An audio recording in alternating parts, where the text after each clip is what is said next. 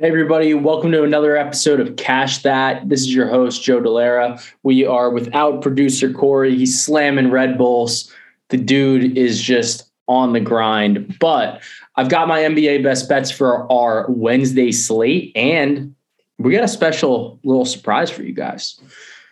Tomorrow is Thursday, and it's the NFL draft, and I told you we were going to have another draft preview. Well, we are going to be recording tonight with Dominic DeLeo, bringing him back. We're going to have that draft special out for you on Thursday morning. I won't be really talking any NBA on that, but I will hit you with those NBA best bets still for Thursday. So that way you at least get a little bit of that NBA fix. Uh, but I know that that is going to be a day, and that's a lot of that's something that people have been interested in. That's something that people have been telling me they want more of. So I wanted to give that to you. I'm a man of the people. Had to hit you with the draft stuff. So so we'll do that. We'll do that a little bit tomorrow. But this is what we got today for the NBA slate. My favorite bets are Draymond Green to go over one, a half a three. Um, he and I'm just gonna give you the analysis now. He's hit this at about 67% in the playoffs. He's playing a lot more minutes. Um, you see his role change as they play that five man lineup where you know he's really running at the five uh, for the majority of the game and he's actually hit this in three or four games this series and on uh, about two and a half or 2.3 attempts per game. And if we look at this over the course of even this season draymond's been pretty good on this number against denver. You know he has he's only played them these games. But even dating back to last season uh, draymond has been an effective three point shooter against denver. Uh, he's even got a game with two makes in there. So that's probably going to be around like 650, depending on your book. Um, but look, I like the spot for Draymond, and he should get some more minutes, especially as defenses really try to focus on the other shooters on Golden State. So that's going to take me to Steph Curry. His minutes limit is off, and we're going to be taking over 27.5 points. Uh, look, Guy took 23 shots and 11 threes in game four. So he is just cruising right now. And look, I think the thing to consider here is that he's really just hitting this at a lot better pace. And Denver's just gassed. Like I get that they won. They made they managed to get that win. They Jokic earned his MVP, which is ridiculous. Uh, but when he's when Curry's been in the playoffs, this is a number he's just cruises by. Uh, you know, the 27 and a half is low. He's hit this in two of th- two of four games this series, and that's actually on a minutes limit. And if you look back at last year, you know, in the playing games that he had to do, he hit this as well in four of six. So I, I like the spot for Curry. 27 and a half is still not enough. And that's going to take me to a little same game parlay action we can take Curry three threes, Clay three threes, and Draymond six points at plus 115. They've hit each of those numbers in every game this during this series. Uh, Clay just came off an absolutely nuclear game in Game Four, and Draymond's had at least six points in every game this series. So we're already backing Curry. We're already backing Draymond on a different prop. This is a nice little angle here, and I'm going to be pivoting now to Denver. And I I hate fading Jokic, but I don't even think this is really considered a fade. We're going to be taking under 20 and a half rebounds and assists. The only he's only hit this once this series. and he's averaging 17 rebounds and assists per game. And looking back even at last year's playoffs, so the two really his two MVP years, he's only hit this in two of 14, and he's averaging 16.7 the line is just too high. Denver really needs Jokic to score, as we've seen, because they just don't have a lot else. And when you don't have a lot else, and like, look, last game they shot almost 50% from three, and he still went under this line. So this is a spot where you're not really fading him. You just are trusting that his role is different in the playoffs. So under 20 and a half rebounds and assists. But look, we are back. We're going to be talking about the big picture NBA stuff. I'm going to be giving out some serious stuff, talking about some different angles. But I'm going to victory lap our Steven Adams rebounds under. This is just that, that was a cakewalk. That was just an absolute cakewalk. He even played four minutes for us the other day and had two rebounds, so it counted as a game played. He smashed that under. That was awesome. But look, the Brooklyn Nets have won as many playoff games as my New York Knickerbockers. It's a great day. Uh, and not that I hate on the Nets, but you know, we all know that RJ Barrett is the best basketball player in the state of New York. this is just a great game. I mean, it was great. I mean, I told you guys to bet the Celtics. We like the Celtics. We hit that. I was I'm a little surprised by the sweep, but honestly, if you look at this, this was just not a great matchup for Brooklyn. They don't they didn't really pass the ball, and I'm really curious to see because Kyrie Irving said he wants to stay, he's going to resign or whatever.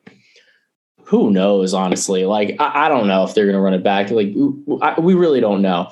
This is this has been quite the basketball experiment with Durant and Kyrie Irving, and honestly, I think it's you have to say it's a failure at this point. You know, it's three seasons. I don't want to be hot takey, but three seasons you paid these guys to win. And like I get that they were the betting favorite, and we're going to touch on that in a little bit, but it's ridiculous. Just absolutely ridiculous. Like a first round bounce right now with that team, and they were like realistically healthy. Um, you know, maybe Benjamin would have helped. I think he would have helped had he been healthy and gotten real reps and played, but they lost and they're out in first round. So we'll we'll see if they run it back next year. But I will tell you what, when you look at the books, and we've talked about this before. I've, I've told you guys about this. Like, you know, we we're not heavy on the Nets. I don't think I've ever advocated to put a bet on the Brooklyn Nets this entire season, and a lot of it's had to do with the fact that like just because the books make something a favorite does not mean that it's going to happen. And it doesn't mean that they should be the favorite. A lot of it has to do with their liabilities and how they're balancing their assets and how they are looking at the situation. So I think that that's something to consider.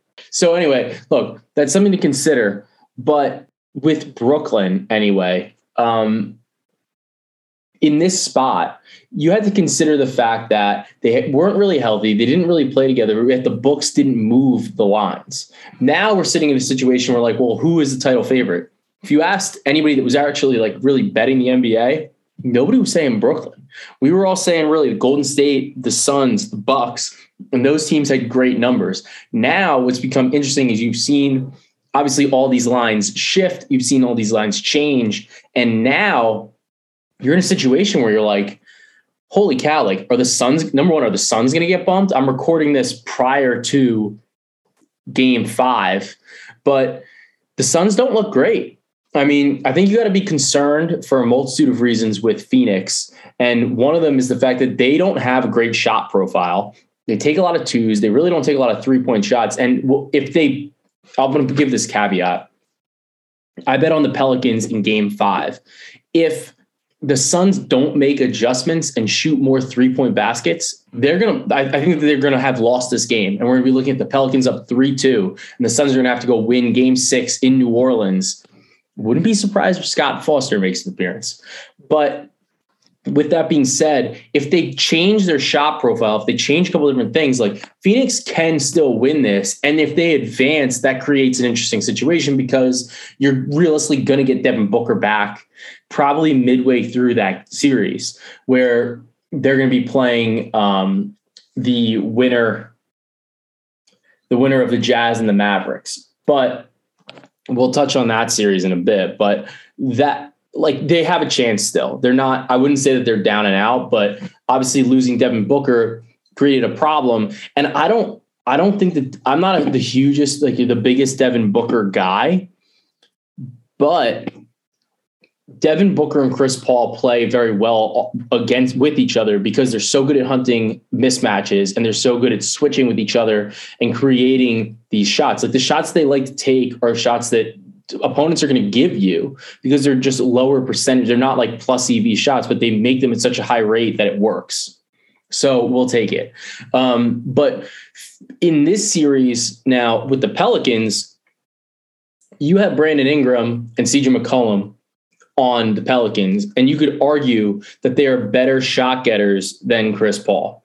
And it's creating this situation where now the Pelicans really have the best players on the court because of what they can do. Chris Paul's getting older. We know that he's dealt with injuries. This is this is going to be grueling for him. And as much as I love DeAndre Ayton, he's not creating his own shot. He needs Paul, and it's it's quite the it's quite the issue, honestly. So I mean, even if they win game, even if the Suns win game five, and we're sitting here, Suns up three two. Pelicans aren't dead. They're not dead at all. Um, they're going back home for game six in New Orleans, and then anything can happen in game seven. So I don't hate this situation for New Orleans. And I think that honestly, like, if they don't win game five, maybe sprinkle them at that point to, you know, get the series price. You know, it'll probably be at like six to one, seven to one, or just bet it on the money line and then roll it over because you're probably going to be looking at, uh, you know, like a money line of maybe around plus 140 in game six, and then you're probably gonna get like a plus like two something, like 270 number in game seven because of the home court advantage. So I, it's not crazy to just roll it into that. Um, if that if that's kind of more of the angle that you want to take, but looking at these other series in the West, uh, we'll we'll touch on the West, then we'll touch on the East.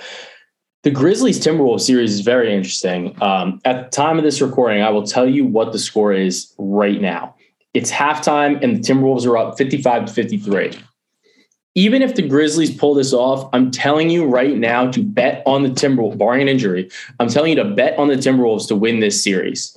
Um, look, they're either going home. If they if the Timberwolves win game five, they're going home for a closeout game six. And the Grizzlies have talked so much shit that like this is a spot where Minnesota can just dominate. They can win this game. Minnesota should be up in this series three to one the, they blew this insane lead.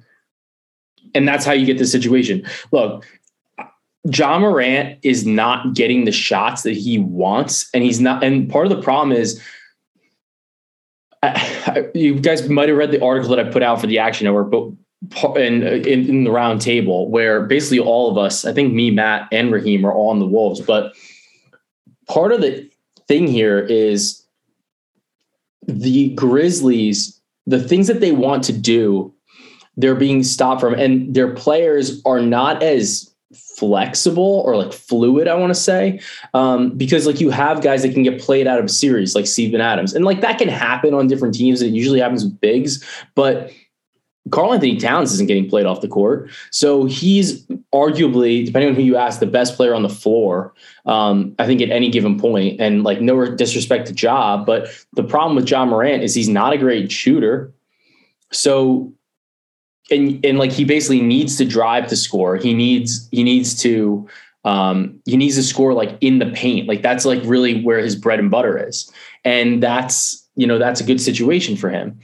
Um, the problem is when you play the Minnesota Timberwolves, they're blitzing Ja and they're basically keeping him from scoring the basketball. So you need Desmond Bane to step up, you need Dillon Brooks to step up, and not that Bane is incapable of doing so, but you have a guy who is a second year player and you're asking him to basically carry an entire offense. And Dillon Brooks is not the most efficient of all offensive threats. And then when you pull Steven Adams off the court, you have the situation with Jaren Jackson Jr. playing the five or Xavier Tillman playing the five, and they can't stay out of foul trouble because, and it's like not a bad whistle thing. It's literally just that's what they do. Like Jaren Jackson Jr. just fouls people, but he avoids that when Adams is playing the five because he gets to play smaller players. So like he's not being dominated physically. And when he's off the floor, that's taking away another offensive threat and it's putting even more th- like pressure on guys like Ja Morant, Desmond Bane, Dillon Brooks, and like you're getting Brandon Clarke minutes, but he's not like a big dude. So these guys are getting bullied by KAT. Like KAT can kind of do whatever he wants. Uh, so I, I'm definitely, I definitely like the Timberwolves still in the series. Even if they lose Game Five, you're going to get a great price on them. Uh, I, I, really like spot. I, I, think they've been better, and I think had they not really blown that one fluky game, I think the adjustments have been a bit better by Chris Finch uh, in this series. So I, I like Minnesota. Look, I, am not even going to spend much time on the Nuggets and the Warriors. The Warriors are gonna the Warriors are gonna advance. I'm not concerned with them. They, are, I if you saw, I lost some money on them in game four, thinking that they were going to be able to come back. The Nuggets did every single thing right and only won by five. And like they just there just is this sense of inevitability with Golden State that isn't there um, that we've we've missed before and isn't really there with other teams in the same way. So I think Golden State is is and should be the title favorite right now.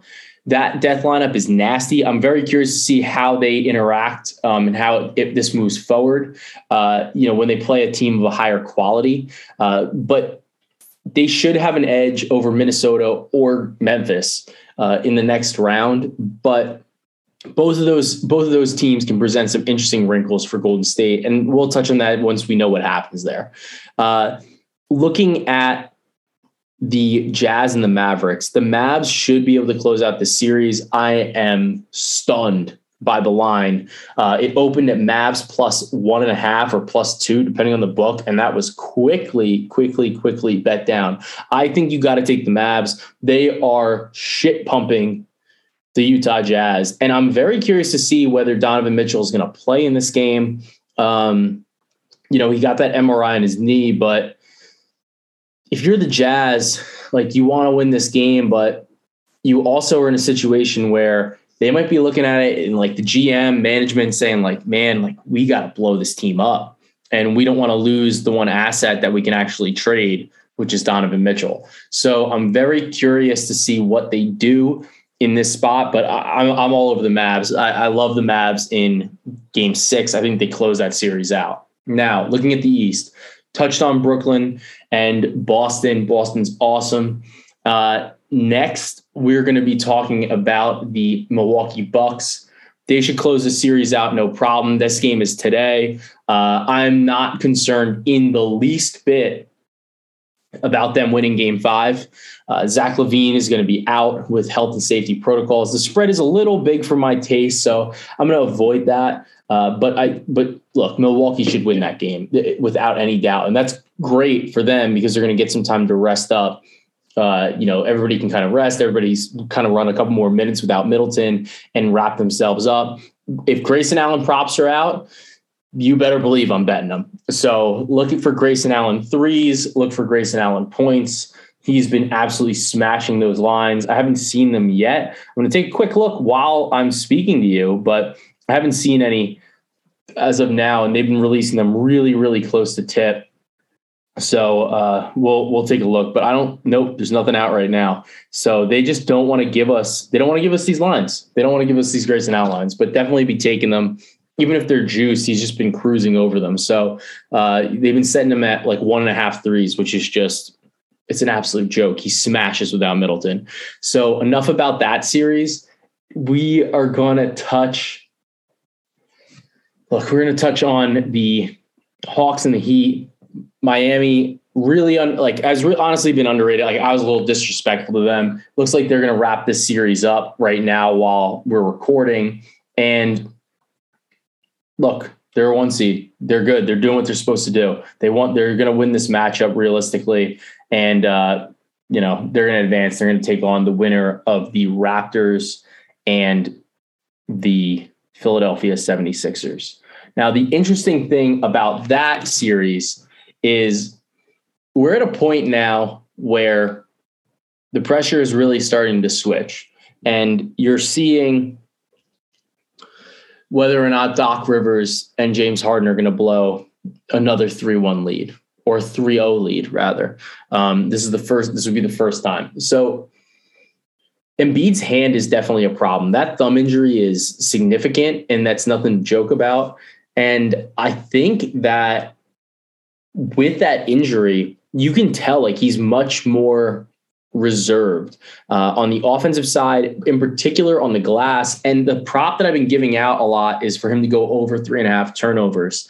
And he's dropped like I don't know what this feels like for him. But when you have a surgery that's go or you're gonna have you and you have an injury that is hundred percent going to require surgery, can't feel great. And it's in his dominant hand. It's his dribble hand. It's pat like that's the, the hand that he's probably using to pass more, shoot more, whatever. You're to have a little bit less dexterity. And at three and a half turnovers, he's gone over this now in four consecutive games. You you have to take this. It's basically even money. So if you can get that bet in, definitely do so. Um, I, I really like him to do that. But the thing that's more interesting now is Fred VanVleet's injury. His injury has really impacted this Toronto team because he was like, he was actually a minus 29 points per 100 possessions when he was on the floor during this series. And a large part of that's because his defense was so bad. It was just absolutely abysmal. But now you don't have him on the floor and you have this situation where the Raptors can run out this lineup that's full of like at these athletic wings that are just like everybody's like six eight. Um, you have Gary Trent, who's still like not a small dude, and then you know you're running out Siakam, Barnes, OG Anunoby, and then some mix of Precious Achiuwa, Khem Birch, whatever. So it's it's created this thing where now you have all these lengthy guys who can switch on literally everything and it's bo- it's like putting a it's like clearly bothering James Harden, Tyrese Maxey, Tobias Harris. It's bothering all of them, and they can all double. They can double Embiid effectively. So Embiid, who historically does not deal well with a double team, pause, but he uh, he historically hasn't dealt well with that, and then now he's got a hand issue. So you know that affects his dexterity and like how well he can you know manipulate the ball or like move you know dribble around, move around, move in the paint, get to the spots that he wants. And now you have the situation where you have all these guys that can cover him. And also on offense, they're a very tough team to cover because you can't you can't switch on them because it's like you're just switching you're just switching into a bad physical matchup basically in any situ- any circumstance here. So if you look at the numbers when the big the big thing has been when Pascal Siakam and Scottie Barnes are on the floor. Um, they both can run point they both can facilitate they both can you know drive the offense. And when those two have been on the floor together during the series if we actually let's remove Fred Van VanVleet here. If you remove Fred Van VanVleet from the equation, they this combo in 115 possessions is plus 20.8 points per 100 possessions. That's insane. They don't turn the ball over. They're scoring 118.3 points per 100 possessions, and they're only allowing 97.5 plus 20.8. This is like not an insignificant sample size either of 115 possessions. And the thing that's most interesting about it is obviously in game one, Barnes and Fred VanVleet played a lot of minutes together, but they really haven't since because you had Scottie was out with the ankle injury, and then Fred only played like 14 minutes or so in game four, or yeah, in game four. And then and when Scottie played, and then game five, Fred VanVleet didn't play at all. So you're getting like you're not looking, you're not really sorting out like bad possessions or like weird things. Like this is just the game, really. So if we saw what happened in game five, there's like some legitimate concern if you're Philadelphia whether or not you can close out this series. I think I talked about this at one point. I put it out in my game one guide. And one of the big things that I put in there was I like the bet of the Raptors to lose, the Sixers to win game one and the Raptors to win the series at plus 450. You can still bet on the Raptors at plus 590 to win the series. And honestly, it's not a bad bet because you, the money line right now for game six is about minus 100. It's not going to be higher than, or uh, roughly about like, it's almost like even money or so the money line in game seven, even though it's going to be in Philly, the best you're going to get is like plus 300, maybe. And I think Fred VanVleet being out is like a blessing in disguise. And with that injury, if these results are going the way they are, I get that he's an all star. I get that he's, you know, like he's your big money guy or one of your big money guys, and he's like your leader, so to speak, starting point guard. I would hold him out until the next series. There's just no reason to leave him in. There's no reason to let him get cooked because he's just an absolute sieve on defense. And I think that the, Toronto is suddenly live in this series. And a lot of that has to do with the fact that Nick Nurse makes really great adjustments. And I haven't seen Doc Rivers really make one yet. So without him doing that, I'm not really confident that the Sixers can pull this off, especially with all the question marks around this team. And the Embiid injury is very significant. Like, should, okay, I'll put it this way should they win one of the next two games? Absolutely. Is it worth betting against that? Probably. And I think that that's a bet that you can take. Uh, it's going to be uncomfortable. Uh, it's not if you know you're betting on a team to beat history. But the thing is, if Embiid's not really feeling great, and James Harden doesn't have the explosiveness that he used to, this becomes an issue for Philadelphia. And I I'm not confident in that. So with that being said, I think you can you can 100% sprinkle that play there, and I, I really I really just do not hate it at all. Um, so really here, if you're looking at these games, you've got some interesting situations where there's going to be some different rest spots, whatever. We'll touch on that more next week. Um, but look, the team that I'm I'm just very hesitant to bet on either of the Phoenix Suns or the Philadelphia 76ers at this point. And a lot of it has to do with the injuries and the way that they are adjusting and adapting to that. So I'm concerned about it. And I think that both the Pelicans and the Raptors are kind of live in these series. And a lot of it's having to do with the fact that, you know, there's significant injuries to some of the best players on either team. Uh, but with that, we're going to be looking at pods and recs here. And look, I got these things. I don't even know if this is a recommendation. I got these things. They're called Zevias. They're from Whole Foods. I'm holding this up like it's it's only for producer Corey. I'm holding this up, and I got this one. I, maybe somebody else can tell me if these are like if their other flavors are better. I got the cola flavored one. It's nice because it's zero sugar, zero calories, zero fat. Zero, I don't even understand what's in this. It's carbonated water, stevia leaf extract, tartaric acid. That sounds barbaric. Natural flavors, caffeine, and citric acid. It tastes like a soda, but to call this cola, when I poured this out into a glass, first time soda in a glass, so much better. But when I pour this into a glass, that's actually my recommendation. Pour your drinks into a glass with ice.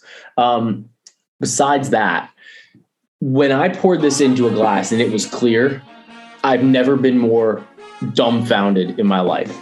So I think I recommend it. It's like good for your soda fix, but I'm certainly not addicted to it. And I think that's the point. But it's not bad. It's okay. So that's my that's my recommendation. Stay carbonated, stay low cal. This contains caffeine. We will see you tomorrow. Let's cash that.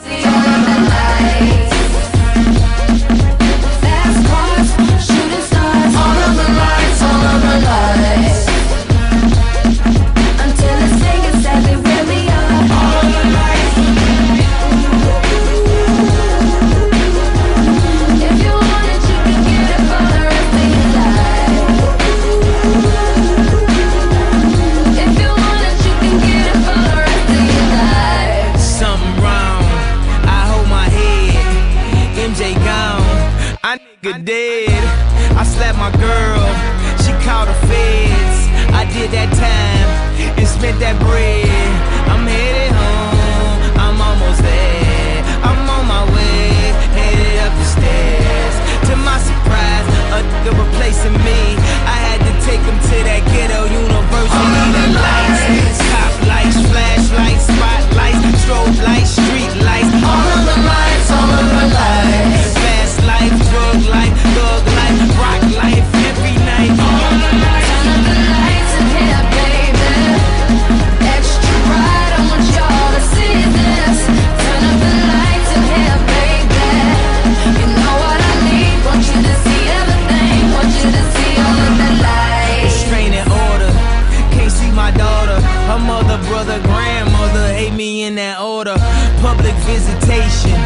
We met at borders, told her she'd take me back. I'll be more supportive. I made mistakes, I bumped my head, and court sucked me dry. I spent that bread, she need a daddy.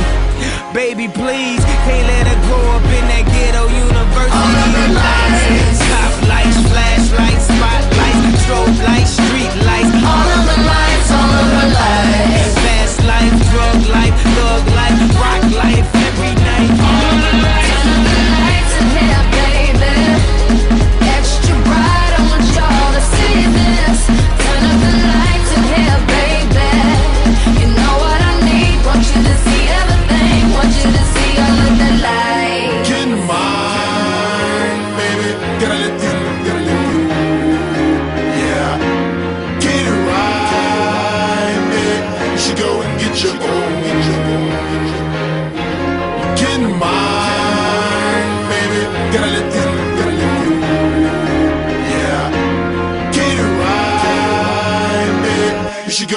your